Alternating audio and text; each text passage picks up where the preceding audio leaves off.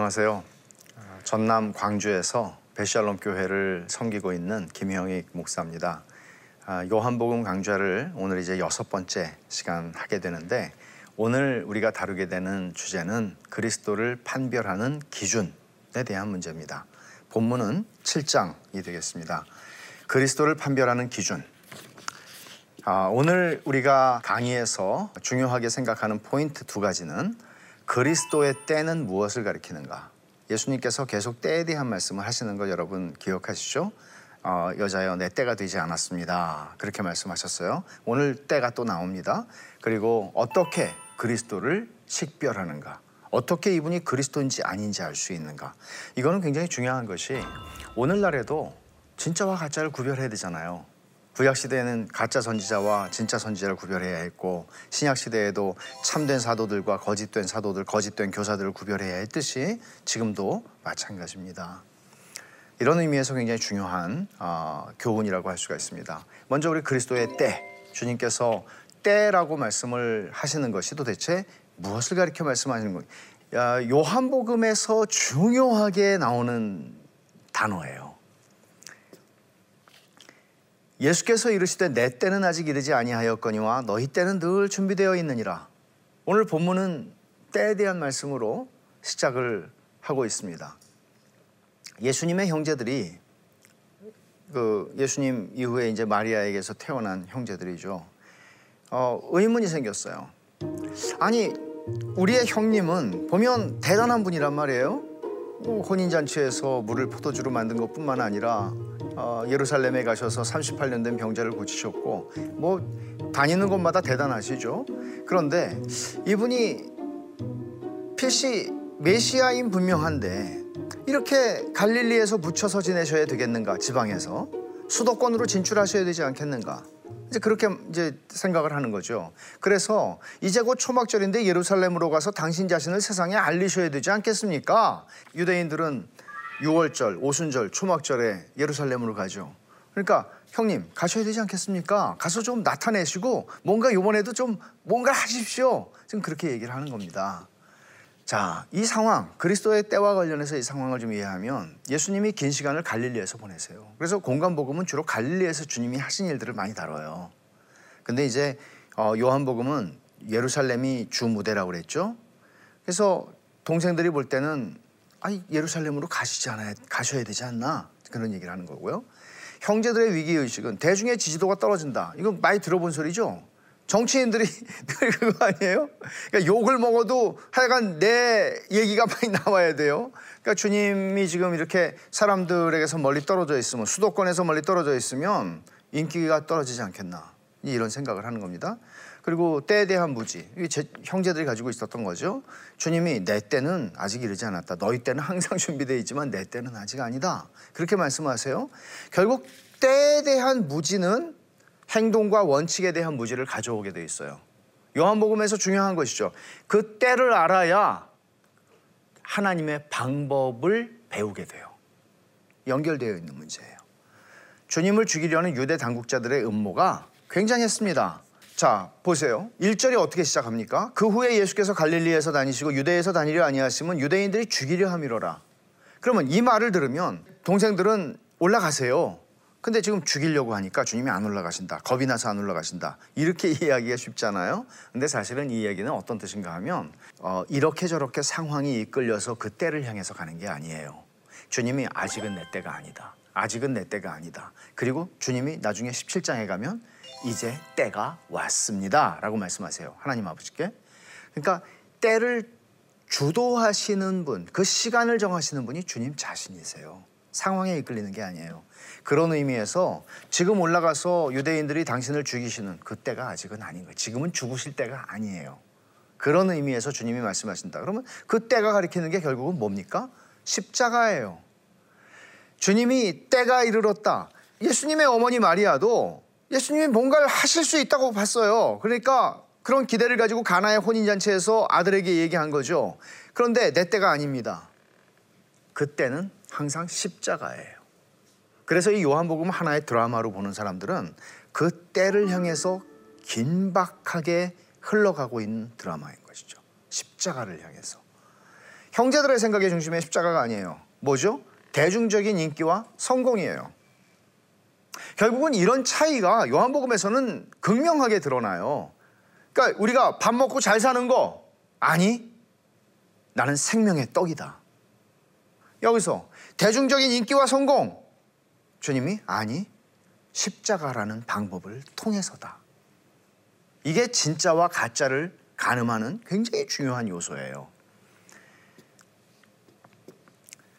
초막절이 이제 이 7장의 배경인데 아, 초막절은 어떤 절기인가 하면 유대인의 3대 절기 6월절, 오순절, 초막절과 함께 이 하나 그 중에 하나인데 포도와 감람 열매의 추수를 마치고 추수를 기념하는 추수를 기념하는 절기이기 때문에 어떻게 했어요? 특별히 포도. 그러면 이 포도와 감람 열매 기쁨이 있는 거예요. 그리고 추수한 열매를 저장을 하는 절기인데요. 그래서 다른 말로는 수장절이라고도 불려요. 이게 저장한다는 얘기거든요. 그러니까 얼마나 기분이 좋아요? 추수한 것들을 저장하면서 얼마나 기분이 좋아요? 그리고 가장 대중적인 기쁨의 절기예요. 그래서 초막절과 관련해서는 기뻐하고 즐거워하라 그런 말이 많이 나와요. 그리고 또 하나는 우리식으로 말하면은 이게 7월 달에 있었는데 우리식으로 말하면은 어, 수양회예요. 광야에서 이스라엘 자기들의 조상이 텐트를 치고 쭉 살았잖아요. 그래서 이 사람들이 이 초막절 절기 8일을 지켰는데 이 초막절 절기에는 다 텐트를 치고 바깥에 그리고 나가서 있는 거예요. 그리고 하나님 말씀을 집중적으로 들어요. 그러니까 수양회죠. 아주 즐거운 시간이에요. 예수님 당시에 이 초막절을 할 때 이렇게 해라 하는 게 구약 성경에 나오진 않아요. 근데 예수님 당시에 초막절에 예루살렘에서 하던 의식이 두 개가 있어요. 근데 그 의식 두 개가 사실은 어, 요한복음 7장과 요한복음 8장을 이해하는데 아주 중요해요. 어떤 의식이 첫 번째 있었나 하면 실로암 못에서 여러분 실로암 아시죠? 그 못에서 줄을 지어서 사람들이 물을 길어 가지고 성전으로 물을 나르는 의식이 있어요. 근데 그걸 어떤 의미로 했는가 하면은 사람들이 그냥 뭐 아유 물을 왜 나르나 그러고 힘들다 그렇게 나르는 게 아니고 기쁨으로 했어요. 이사야 12장에 있는 말씀을 노래를 부르면서 했어요. 보라 하나님은 나의 구원이시라. 내가 신뢰하고 두려움이 없으리니 주 여호와는 나의 힘이시며 나의 노래시며 나의 구원이심이라. 그러므로 너희가 기쁨으로 구원의 우물들에서 물을 기르리라. 구원의 물을 길는 그런 마음으로 기쁨으로 즐거움으로 초막절에 그런 의식을 행했어요. 또 하나 스가랴서에 있는 말씀이에요. 스가랴서는 어, 구약의 계시록과 같은 것이죠 그래서 그날에 생수가 예루살렘에서 솟아나서 절반은 동해로 절반은 서해로 흐를 것이라. 여름에도 그, 겨울에도 그러하리라. 마지막 종말의 영광스러운 구원의 완성을 바라보면서 소망하면서 초막절을 지켰어요. 오늘의 기쁨이 성취될 날이 올 거야 하는 것이죠. 두 번째로 초막절에 행해지던 의식이 있는데요. 그거는 뭔가 하면 이거는 불과 관계가 있어요. 아까는 물이죠. 이번엔 불이에요. 성전 마당에 등불을 밝혔어요 그래서 성전 마당에 등불을 밝히는 것도 스가랴서의 14장에 있는 말씀하고 관련이 있는데 여호와께서 아시는 한 날이 있으리니 이거 끝나 온다는 거죠. 낮도 아니요 밤도 아니라 어두워 갈 때에 빛이 있으리로다. 유대인들이 지금 어떤 상황 가운데 살았나요? 로마의 통치를 받고 있죠. 그 전에는 그리스의 통치를 받았죠. 그 전에는 어, 페르시아의 통치 받았죠. 그러니까 수백 년 동안 그들은 지금 나라를 잃은 서름 가운데 살아가요. 메시아를 기다리는 거예요. 그 날이 오는 한 날이 올 텐데 그날에는 어두워갈 때 빛이 올 것이다. 소망이죠. 그런 걸 기다린 거예요. 절망 속에서. 그러니까 초막절이 얼마나 기뻤겠어요. 그 마지막에 소망, 하나님의 약속을 바라보면서 기쁨으로 그날을 바라보고 기쁨을 미리 맛보는 거예요. 그게 초막절이었다고요. 그러니까 초막절과 관련해서 7장에서는 37절에 주님이 큰 소리로 초막절 마지막 여덟, 여덟의 날에 주님이 말씀하세요. 큰 소리로 외쳐서 누구든지 목마르거든 내게로 와서 마셔라. 생수에 대한 말씀하세요. 물에 대한 말씀을 하세요. 8장에서는 나는 세상의 빛이라. 말씀을 하시는 거예요. 그래서 요한복음 7장에서 초막절과 관련해서 하신 주님의 말씀의 핵심은 7장 37절부터 39절인데 누구든지 목마르거든 내게로 와서 마시라 나를 믿는 자는 성경의 이름과 같이 그 배에서 생수의 강이 흘러나리라. 무슨 말일까요? 이는 그를 믿는 자들이 받을 성령을 가리켜 말씀하신 것이라. 예수께서 아직 조금 이따 우리 살피겠지만 영광을 받지 않으셨으므로 이게 무슨 뜻일까요? 요한복음에서 굉장히 중요한 거예요. 때와 때 영광 굉장히 중요한 단어예요. 성령이 아직 그들에게 계시지 아니하시더라. 그렇게 얘기해요. 그러니까 결국은 생수 이 물과 초막절의 이 연관성이 있는 것이죠. 그 다음에 8장에서는 세상의 빛이라고 그랬잖아요. 주님이 뭐라고 그러세요? 나는 세상의 빛이 나를 따르는 자는 어둠에 다니지 아니하고 생명의 빛을 얻으리라. 이것도 역시 8장의 메시지는 빛이라는 거거든요. 근데 그 세상의 빛이라고 하는 주님의 메시지는 초막절과 연결이 되어 있어요. 연결이. 초막절에 일어난 일은 아니지만 이 메시지가 그래서 초막절 메시지의 의미는 이런 겁니다. 너희가 바라는 종말론적 성취가 주님이 하시는 메시지예요. 완전한 성취가 나를 통해서 일어난다. 나를 통해서 성취되는 거다. 그리고 시작됐다. 주님이 그렇게 말씀을 하시는 것이죠. 철저하게 주님은 하나님의 계획의 관점에서 때를 이해하고 행동하세요. 하나님의 계획이 뭐예요? 십자가예요. 십자가를 지심으로써 아버지의 온전한 나를 보내신 아버지의 뜻을 온전하게 이루는 그 때를 향해서 모든 게 결정돼요.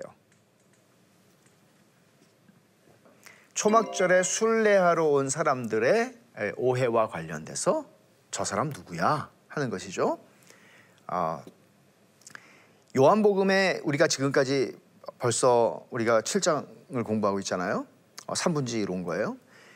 지금까지 쭉 추적을 해보면 이런 거죠. 예수님이 누구냐 하는 거예요. 그럼 예수님이 누구냐를 1장에서는 세례 요한과 제자들이 증거했어요. 두 번째 2장에서는 표적을 본 유대인들이 누구야 이렇게 됩니다. 3장에서는 니고데모가 찾아와서 당신 누굽니까? 4장에서는 사마리아 여인에게 내가 그다 말씀하시죠. 그 다음에 5장에서는 38년 된 병자를 고치심으로써 주님이 누구신가 하는 논쟁이 벌어지죠. 6장에서는 오병이어의 표적을 체험한 사람들과 관련해서 주님이 누구신가 생명의 떡이다 얘기하셨어요. 이제 7장 오늘 초막절에 예루살렘에 모인 유대인들과 논쟁을 하면서 주님이 누구신가 이 초점을 여러분 놓치시면 안 돼요. 예수님에 대한 오해들이 많았어요. 사람들마다 분분했어요. 저 사람 좋은 사람일 거야. 무리 중에서 수군거림이 많은 어떤 사람은 좋은 사람이라.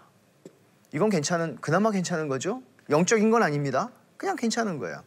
예수님에 대한 또 하나의 오해. 무리를 미혹하는 사람이다. 어떤 사람이 아니라, 아니야. 좋은 사람 아니야. 저 사람들을, 무, 무리를 미혹하는 사람이야. 그렇게 지금 또 예수님에 대해서 얘기를 하는 거예요. 세 번째, 비아냥입니다. 배우지 않고 글을 아는 사람이다. 유대인들이 놀랍게 여겨 이르되 이 사람은 배우지 아니하였거든 어떻게 글을 아느냐. 저 학교를 다닌 사람이 아닌데 글을 아는 뭔가 좀 유식한 것 같다 이거죠. 또 이건 점점 심해지는 거예요. 귀신 들린 사람이다. 귀신이 들렸다. 그러니까 예수님께서 사람들이 예수님을 죽이려고 하는 걸 아셨죠. 그런 언급을 하시면 사람들은 말하는 거예요. 이제 병이 있을 때 자꾸 누구를 의심하거나 죽이려고 한다거나 이런 생각들을 할 수 있잖아요. 사람들이 이렇게 이제 예수님을 어, 생각하는 거예요. 그러니까 주님께서 너희가 나를 아는 것 이게 이제 생명이잖아요, 영생이잖아요. 그러니까 나를 아는 것, 그리스도를 어떻게 판별하느냐 하는 객관적인 기준을 먼저 제시하세요. 그 사람들에게 의견이 분분하니까 보내신 분의 말씀을 전하는가. 말하자면 예수님이 말씀하십니다. 내 교훈은 내 것이 아니요 나를 보내신 이의 것이다. 계속 여러분 보셔야 돼요. 주님은 하나님 아버지를 나를 보내신 분이라고 많이 표현하세요. 당신은 보내심을 받은 분이죠. 내 교훈은 내게 아니고 나를 보내 하나님 아버지의 것과 내 것이 다르지 않아. 라고 말씀하세요. 이게 중요한 기준입니다. 말하자면 우리가 어, 객관적인 기준이라고 할 때 내 말을 하는 거 그냥 어디서 들어보지도 못한 내 말을 하는 거가 아니고 주님이 최종적인 권위를 어디에 기대셨어요? 성경에 기대셨거든요. 그러니까 성경에서 나오는 말인가? 성경에서 나오지 않는 이상한 말들을 하는 거 아니라는 거죠. 주님이 또 객관적 기준을 말씀하시는 것은 뭔가 하면 하나님의 영광을 구하는가? 이 반대는 뭐겠어요? 자기 영광을 구하는 거죠. 자기 잘난 척하고 자기를 높이고 자기가 대단한 사람이라고 자꾸 사람들한테 이렇게 어필하는 거죠. 그러니까 스스로 말하는 자는 자기 영광만 구하되 스스로 말한다는 건 어떤 의미를 얘기하는가 하면은 그냥 자기 말 하는 거예요. 자기 말. 근데 주님은 아버지의 말씀을 전한다고 그러잖아요. 오늘날 목사는 어떤 사람들입니까? 하나님의 말씀을 대언하는 사람들이고 하나님의 말씀을 전하는 사람들이지 성경으로부터 모든 것이 나오는 것이지 내 경험과 내 지식과 내 무슨 이런 거 아니잖아요. 그러니까 여기서 주님 말씀하시는 거 자기 영광을 구하는 게 아니고 보내신 이의 영광을 구하는 것. 하나님께 영광, 오직 하나님께 영광을 구하는 것. 그런 의미에서 주님은 보내심을 받은 분으로 당신을 소개하시고 아버지를 나를 보내신 분이라고 말씀하는 거예요. 그 속에 불의가 없느니라. 누구의 영광을 구하느냐 하는 문제죠. 그런데 이것만 있는 게 아니에요. 이건 객관적인 기준이라고 이렇게 판단할 수 있는 거죠. 근데 우리 자신이 주관적인 기준이 있어요. 나 자신을 보면서 하는. 첫째, 하나님의 뜻을 행하려고 하는 자는 나를 알 것이라 그랬어요. 니네가 진짜 하나님의 뜻을 기쁘신 뜻을 따라서 살고 싶은 마음이 있다면 너희가 나를 알아볼 거다 하는 말씀이에요. 사람이 하나님의 뜻을 행하려 하면 이 교훈이 하나님께로부터 왔는지 내가 스스로 말함인지 알리라.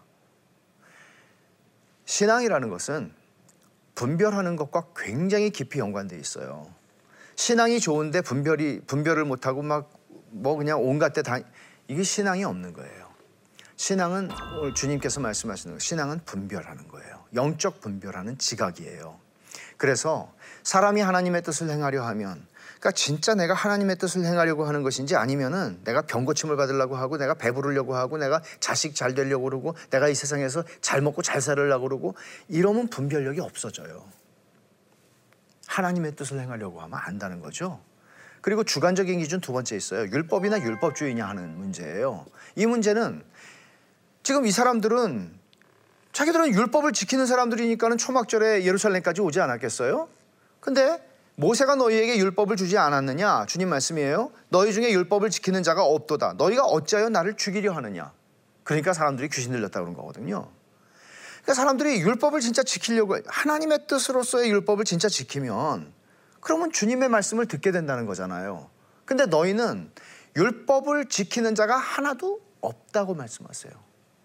너희가 나를 향해서 반응하는 걸 보면은 그게 반증하는 것이다. 그러니까 주님의 책망이 요즘 뭔가 하면 율법을 자기 의의 증명 수단으로 사용하고 있는 거죠. 나 괜찮은 사람인 거를 증명하는 수단으로 율법을 사용하고 있는 거예요. 이게 율법주의예요. 그리고 은혜 없는 율법이라는 종교예요. 이게 유대인들이 당시에 갇혀 있었던 문제였습니다.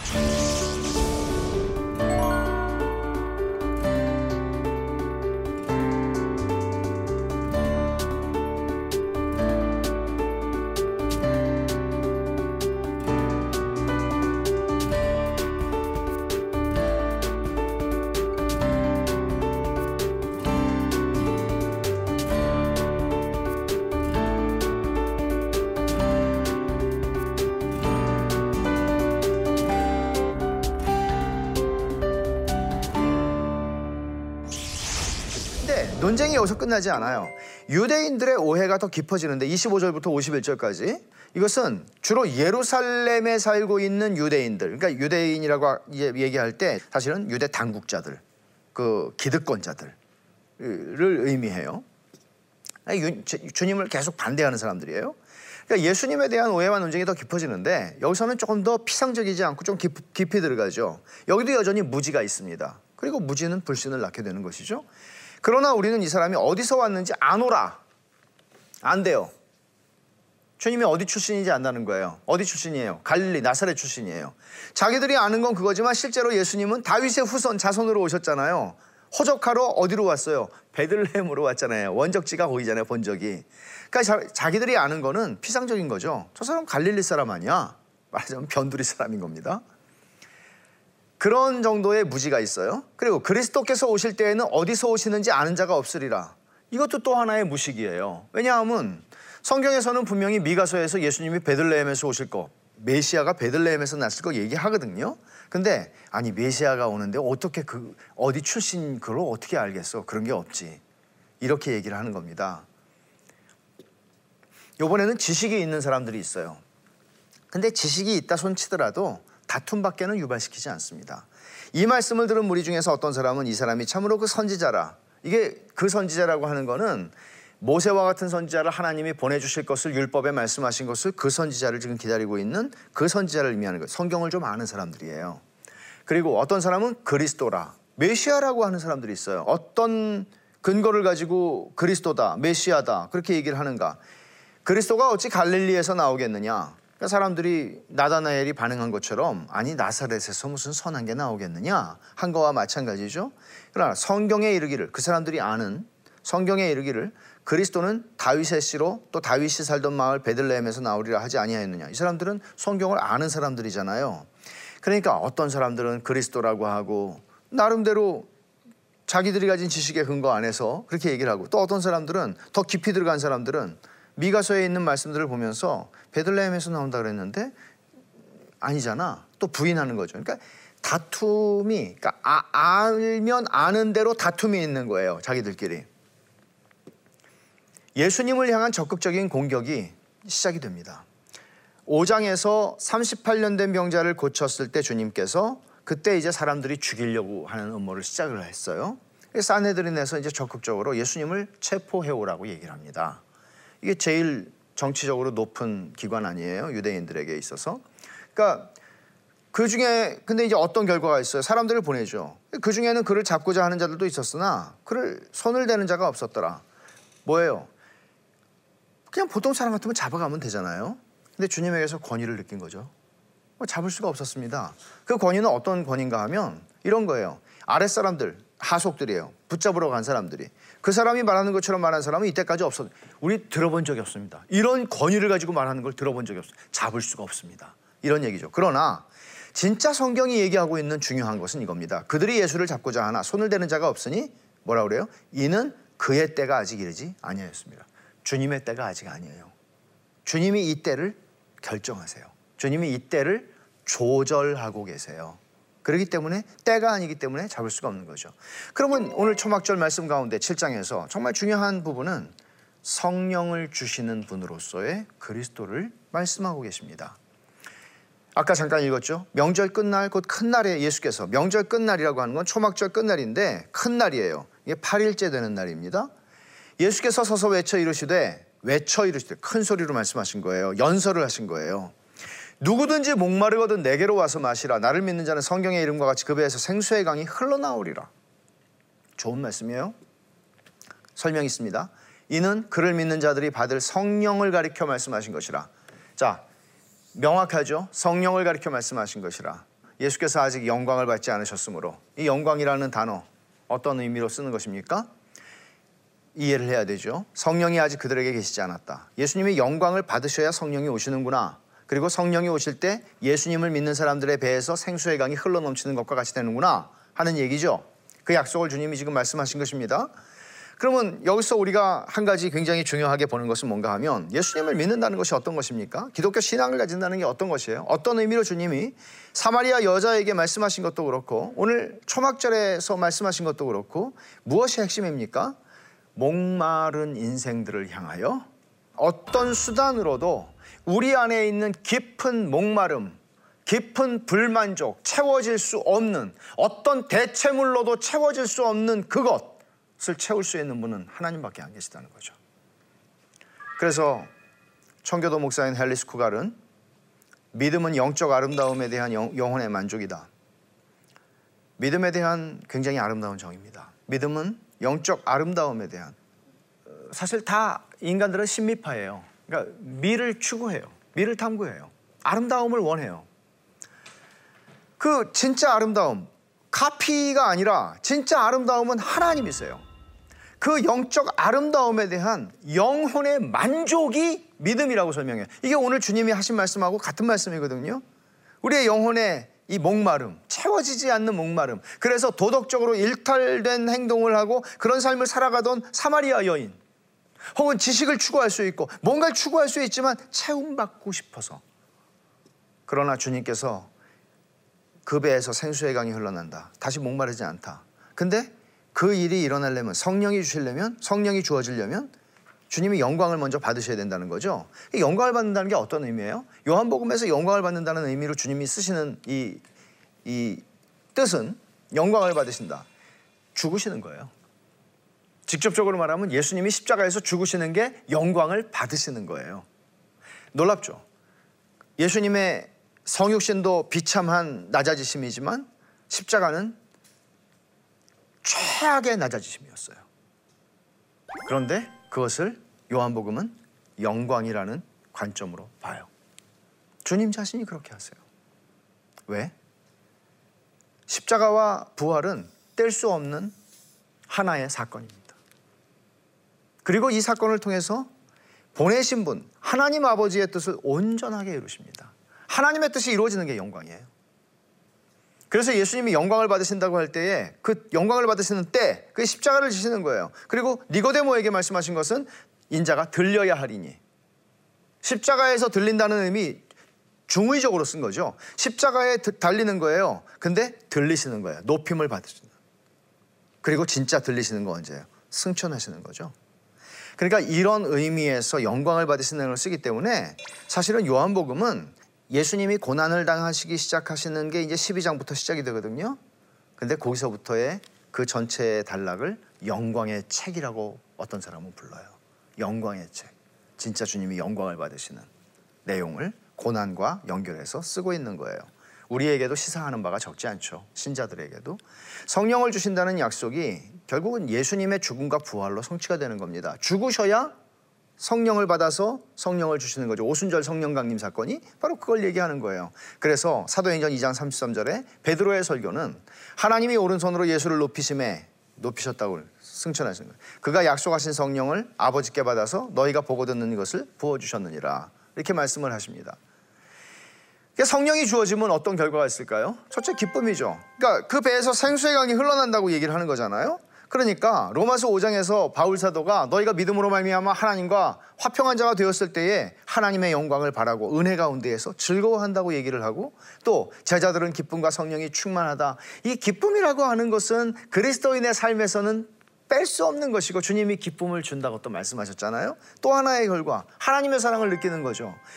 우리에게 주신 성령으로 말미암아 성령 이게 너희 배에서 생수의 강이 흘러나니그 성령을 가리켜 말씀한 것이다. 성령을 주시면 어떻게 된다고요? 로마서 5장 5절에 하나님의 사랑이 우리 마음에 부음바되는 것을 경험한다고요. 그래서 하나님의 사랑을 깊이 느껴요. 목마르지 않는. 오늘 본문 여섯 번째 강좌를 통해서 우리가 아, 적용할 점들을 몇 가지 정리하면서 마치도록 하겠습니다. 첫째, 하나님의 때를 아는 지식이 모든 걸 결정해요. 하나님의 때를 아는 것. 주님에게 그래요. 그러니까 하나님의 때를 안다는 것이 어느 것과 맞물려 있죠? 십자가 하나님의 방법으로 삶을 바라보는 것. 그걸 영광이라고 얘기했잖아요. 그러니까 우리가 영광 받는다는 것은 우리가 세상에서 성공하고 뭐 승진하고 뭐, 사, 뭐 이런 차원으로 얘기를 하는 게 아니라 사실은 하나님의 뜻을 이루고 사는 그 길이 하나님을 영화롭게 하는 길이고 영광을 받는 것이에요. 십자가의 길이에요. 그리고 그 십자가의 방법이라고 하는 하나님의 방법과 하나님의 때는 언제나 같이 가요. 그래서 나는 언제 쨍하고 해 뜰 날이 오나 그런 거가 신앙이 아니고 신앙은 하나님께서 우리에게 주신 소명을 따라 십자가의 길을 자기를 부인하고 걸어가는 것입니다. 하나님의 뜻을 행하려고 하는 갈망으로 그리스도를 안다는 것. 너희가 하나님의 뜻을 행하려고 하면 나를 알 것이다. 주님 말씀하셨잖아요. 그러니까 그게 굉장히 중요한 것이고 또 그것과 연결되어 있는 게 갈망. 신앙은 갈망의 문제입니다. 내 안에 있는 갈망을 무엇으로 채울 것인가? 그리스도께서 성령을 주시는 것으로 채울 것인가? 아니면 자기 만족이라고 하는 헛된 기만적인 우상들로 채울 것인가 하는 문제예요. 이런 문제들을 오늘 주님은 우리에게 그리스도를 판별하는 기준을 제시함으로써 말씀하고 계신 것입니다. 다음번에 우리가 아, 이제 7강으로 들어가게 될 텐데 7강에서는 8장의 본문을 다룰 것입니다. 거기서는 아까도 잠깐 설명했지만 나는 세상의 빛이다. 주님이 그렇게 말씀하시죠. 거기서는 유대인하고 논쟁이 굉장히 격렬해져요. 그래서 돌, 돌로 쳐서 죽이려고 그래요. 유대인들이. 결국은 빛과 어두움의 문제, 진리의 문제, 주님께서 이 문제를 더 깊게 파고들어서 유대인들이 피할 수 없게 만드시는 이야기들을 우리가 살펴보면서 그리스도가 누구신가를 더 깊이 보게 될 것입니다. 감사합니다.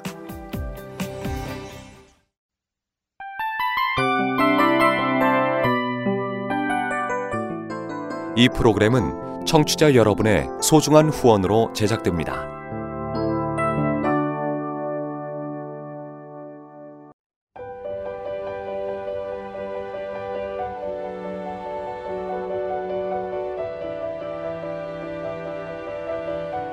세상에는 수많은 교회들이 있지만 더 깊이 있는 말씀 강해를 찾기 위해 크기로만 교회를 선정하지 않습니다. 보다 좋은 영적 콘텐츠를 더 많이 나누기 위해 방송비를 받지 않습니다. 1년 365일 복음만 전하고 싶어서 우리는 광고를 하지 않습니다. 온누리의 복음을 땅끝까지 CGN TV와 함께 땅끝 선교사가 되주세요.